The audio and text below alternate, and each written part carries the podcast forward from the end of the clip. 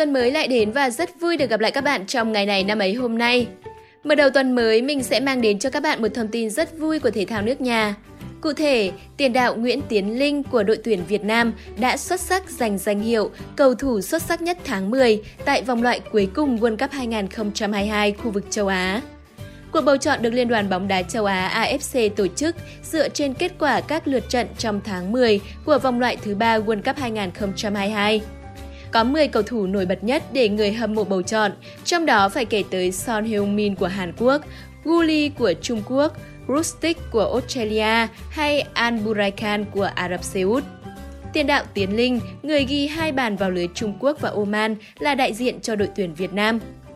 Tối ngày 16 tháng 10, khi cuộc bình chọn kết thúc, tiền đạo Tiến Linh giành chiến thắng áp đảo với 73,38% bình chọn theo công bố của AFC. Anh bỏ xa người đứng thứ hai là Al Burakin của Ả Rập Xê Út với 8,2% phiếu bầu. Đứng thứ ba là tiền đạo Sada Amal của Iran với 8,08%.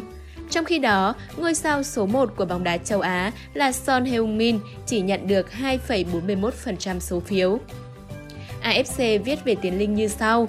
Tiến Linh sau 2 trận với 171 phút thi đấu, có 2 bàn thắng và tỷ lệ truyền chính xác là 79%.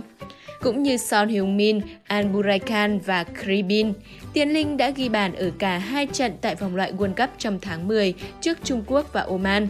Tiền đạo này thể hiện được tố chất của một tay săn bàn với khả năng chọn vị trí và dứt điểm sắc sảo. Đến lúc này, Tiến Linh đã sở hữu 7 pha lập công tại vòng loại World Cup 2022 và anh vẫn còn 6 trận đấu ở phía trước để cải thiện thành tích. Mà gần đây nhất là trận đấu gặp Nhật Bản ngày 11 tháng 11 và gặp Ả Rập Xê Út ngày 16 tháng 11 tới đây. Như vậy, mặc dù chưa giành được điểm số nào trong hành trình vòng loại thứ ba World Cup 2022, nhưng những dấu ấn các chàng trai vàng của chúng ta để lại là không hề nhỏ. Chúng ta có quyền tự hào về những bàn thắng đẹp và hơn cả là về tinh thần thi đấu quả cảm hết mình. Lần đầu tiên bước ra biển lớn, chắc chắn sẽ vẫn còn đó những bỡ ngỡ, nhưng dù kết quả thế nào đi chăng nữa, hành trình lịch sử này của đội tuyển Việt Nam vẫn sẽ luôn được ghi nhớ và nhắc lại như một dấu mốc quan trọng trong sự phát triển của thể thao nước nhà.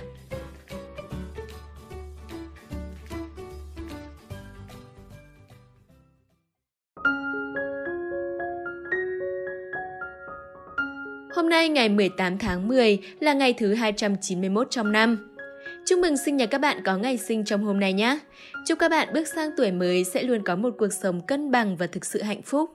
Bạn biết không, gia đình, sự nghiệp hay sức khỏe đều là những yếu tố vô cùng quan trọng trong cuộc sống này. Nhưng nếu để cả ba yếu tố đều đạt được mức hoàn hảo nhất như bạn mong muốn thì sẽ thật khó, vì thời gian và sức lực là có hạn. Chính vì vậy, để đảm bảo ưu tiên cho các yếu tố quan trọng này, thì bạn phải biết buông bỏ những thứ vô ích nhưng mất thời gian, ví dụ như những mối quan hệ độc hại, những thói quen xấu. Biết buông bỏ, biết nói không cũng chính là bí quyết để duy trì cuộc sống cân bằng và hạnh phúc. Tiếp theo như thường lệ, chúng ta sẽ cùng đến với một câu danh ngôn đầy ý nghĩa và MC đồng hành cùng chúng ta sẽ là Viên Trà.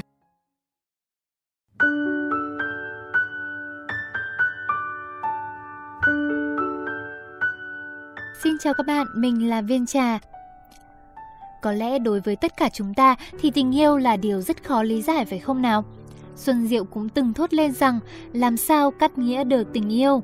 Tình yêu thì chỉ có một, còn những thứ na ná tình yêu thì lại rất nhiều. Đã bao giờ bạn đứng trước một người tài giỏi, giàu có hoặc có ngoại hình thu hút và bạn cảm thấy một sự rung động khác biệt hay chưa? Bạn có tự hỏi liệu rằng đó có phải là tình yêu hay không? Làm thế nào để biết được mình có thực sự đang yêu? Viên trà xin bật mí với các bạn, câu trả lời chính là thời gian. Hãy để thời gian trả lời cho tất cả.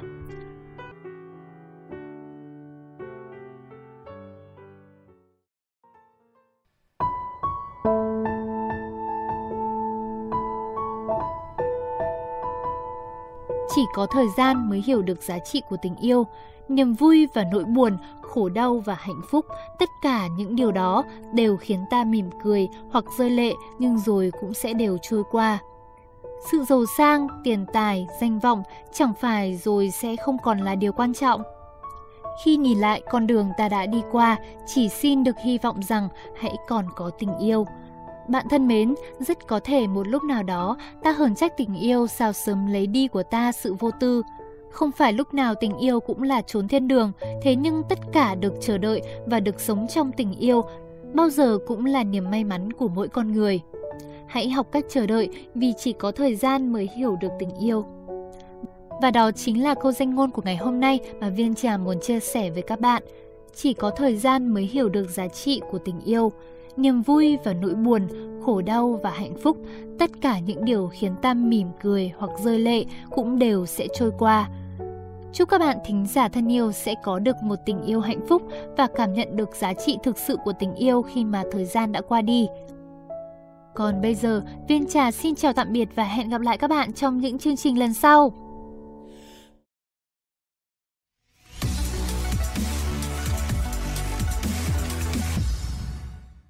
Tada! Chúng ta đã đi đến phần cuối của chương trình hôm nay rồi.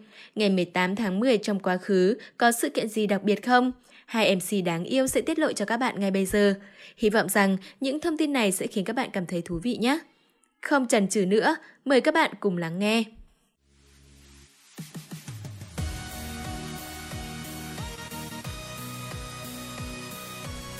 Thảo Nguyên và Hiển Vi xin chào các bạn thính giả thân yêu của chuyên mục Ngày này năm ấy. Hôm nay ngày 18 tháng 10, ngày thứ 291 trong năm.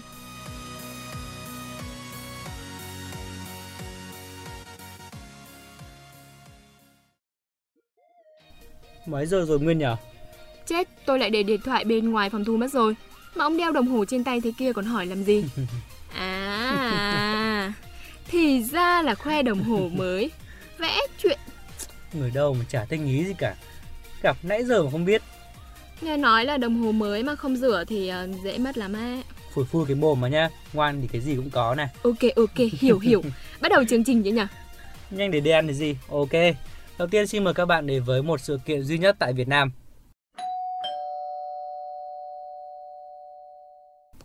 Vị chúa Nguyễn thứ 9 trong lịch sử Việt Nam Nguyễn Phúc Thuần mất ngày 18 tháng 10 năm 1777. Ông còn có tên Húy là Hân, sinh ngày 18 tháng 11 năm Giáp Tuất, tức ngày 31 tháng 12 năm 1754, là con thứ 16 của Nguyễn Phúc Khoát. Nhà Nguyễn đến thời kỳ suy vong do bị nạn quyền thần lấn lướt, Phúc Thuần nhỏ tuổi lại bị bất ngờ đưa lên ngôi, trở nên bỡ ngỡ trên ngày vàng. Mọi quyền hành đều do Trương Phúc Loan thao túng. Loan tự nhận là quốc phó, giữ bộ hộ, quản cơ trung tượng kiêm tàu vụ. Thực tế người này thâu tóm mọi quyền lực về chính trị và kinh tế. Thuế sản vật các mỏ vàng thu bồn, đồng hương, trà sơn, trà vân đều rơi vào tay Loan. Hàng năm Loan chỉ nộp vào ngân sách quốc gia 1 đến 2 phần 10 số thu được. Sử sách còn ghi rằng, ngày nắng, Loan cho phơi của cải châu báu ra sân, làm rực cả một góc trời – Cả nhà họ Trương chia nhau nắm giữ mọi chức vụ chủ chốt, người bấy giờ gọi là Trương Toàn Cối. Ở Quy Nhơn, Nghĩa quân Tây Sơn do Nguyễn Nhạc, Nguyễn Huệ và Nguyễn Lữ đứng đầu, thanh thế ngày càng lớn mạnh vì được dân chúng ủng hộ. Đến tháng 9 năm Giáp Ngọ 1774, Trịnh đem quân vào đánh Nguyễn. Cả hai phía Tây Sơn và Chuối Trịnh đều nêu khẩu hiệu trừ Trương Phúc Loan, lập Hoàng Tôn Dương. Chiến tranh loạn lạc xảy ra, đất thuận hóa vốn chủ phú mà thành ra sơ xác, ngoài đường nhiều người chết đói.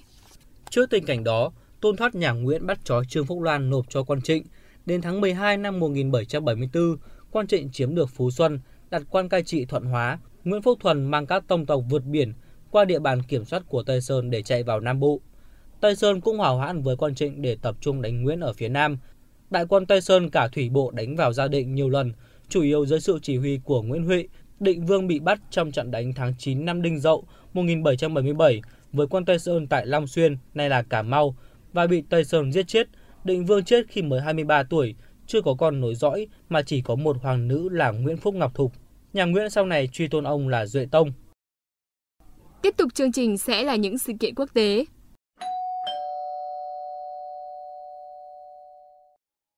Thông tấn xã quốc gia của Vương quốc Liên hiệp Anh và Bắc Ireland, tức BBC, được thành lập vào ngày 18 tháng 10 năm 1922. BBC là đài truyền hình quốc gia lâu đời nhất trên thế giới, cũng như là đài truyền hình lớn nhất thế giới theo số lượng nhân viên. Trụ sở của BBC nằm ở Broadcasting House ở London. Các sản phẩm của BBC bao gồm các chương trình và thông tin trên TV, trên đài phát thanh và trên Internet. Ngày 18 tháng 10 năm 1931 là ngày mất của nhà phát minh người Mỹ Thomas Edison. Ông là một trong những nhà phát minh vĩ đại nhất trong lịch sử thế giới, đã phát triển rất nhiều thiết bị có ảnh hưởng lớn đến cuộc sống trong thế kỷ 20. Trong 84 năm của cuộc đời mình, người được mệnh danh là thầy phù thủy ở Menlo Park này sở hữu tổng cộng 1093 bằng sáng chế mang tên ông, trong đó phát minh nổi tiếng nhất phải kể đến của ông là bóng đèn điện. Ngoài ra còn có máy quay đĩa, nhiều hệ thống điện, máy chiếu phim, máy điện báo, máy ghi âm. Thuở thiếu thời, Edison từng là một cậu nhóc hiếu kỳ nhưng lại là một cậu học sinh kém ở trường vì đầu óc cậu lúc nào cũng lơ mơ, không tập trung. Cậu út của gia đình có 7 người con, thường được gọi bằng cái tên thân mật là An. Theo học ngôi trường độc nhất trong thị trấn chỉ vọn vẹn đúng 3 tháng. Thầy giáo của An đã chỉ vào cậu và nói rằng trò này điên khùng, không đáng ngồi học lâu hơn. Điều này đã khiến bà Nancy, mẹ của Thomas Edison hết sức tức giận và bà quyết định cho con nghỉ học ở trường. Vốn trước đây từng là giáo viên ở Canada, bà quyết định dạy con học tại nhà. Suốt 6 năm trời, An được học dần các môn lịch sử của Hy Lạp, La Mã và sử thế giới, nhưng môn học yêu thích nhất của cậu chính là khoa học. Lúc Edison còn nhỏ, bà dạy con học bằng cách mua sách và cho con làm quen với những quyển sách, những tác phẩm nổi tiếng. Đến năm Edison 11 tuổi, việc dạy học của mẹ không còn đáp ứng được nhu cầu tìm hiểu kiến thức của ông. Nancy dẫn Edison tới thư viện và khuyến khích ông đọc sách để giải cơn khát kiến thức. Bà cũng khuyến khích Edison chơi đùa ngoài trời, tìm hiểu thiên nhiên và học một cách thực tiễn qua những thí nghiệm khoa học. Bà Nancy đã có công rất lớn trong việc tạo một nền tảng vững chắc để cậu bé A sau này có thể tiến xa trên con đường khoa học và trở thành nhà phát minh lớn nhất của thế kỷ. Sau này, Thomas Edison đã tỏ lòng biết ơn dành cho mẹ rằng Mẹ tôi đã tạo ra tôi, bà luôn tin tưởng tôi, tôi cảm thấy rằng mình có một lý do gì đó để sống, một ai đó để không thể làm thất vọng. Về cuộc sống hôn nhân, Edison cũng có những câu chuyện khá thú vị. Vào Giáng sinh năm 1871, ở độ tuổi 24, Edison đã kết hôn với nữ nhân viên mới 16 tuổi của mình, cô Mary Stilwell. Chỉ sau 2 tháng gặp mặt, Mary đã sinh cho ông ba người con, rồi qua đời không lâu sau đó. Sau cái chết của Mary, Edison thường xuyên đến Boston và ở với gia đình bạn là ông bà Willius. Hai vợ chồng Willius đảm bảo rằng sẽ có một cô gái trẻ nào đó thích hợp với Edison. Một ngày, nhà Willius giới thiệu Edison với Mina Miller và ông lập tức bị hút hồn. Edison như tìm thấy thiên đường khi ở bên Mina Miller và ông quyết định phải làm ba việc. Xây một ngôi nhà mùa đông ở tiểu bang Florida, Mỹ, cưới Mina và đưa cô đến khu vườn địa đàng nhiệt đới của ông. Khi trở lại New York, Edison vốn là một người nghiện công việc, đã không thể ngừng nghĩ về Mina, tình yêu mới của đời mình. Edison đã dạy Mina cách sử dụng mã móc để họ có thể trao đổi một cách bí mật bằng cách gõ nhịp vào tay nhau khi có người xung quanh. Một ngày, Edison đã cầu hôn Mina bằng nhịp gõ mã móc và Mina cũng trả lời theo cách này. Họ làm đám cưới năm 1886 khi Edison 39 tuổi. Các bạn thân mến, câu chuyện về nhà phát minh Thomas Edison đã kết thúc chương trình ngày hôm nay của chúng ta. Xin cảm ơn các bạn đã chú ý lắng nghe. Xin chào và hẹn gặp lại.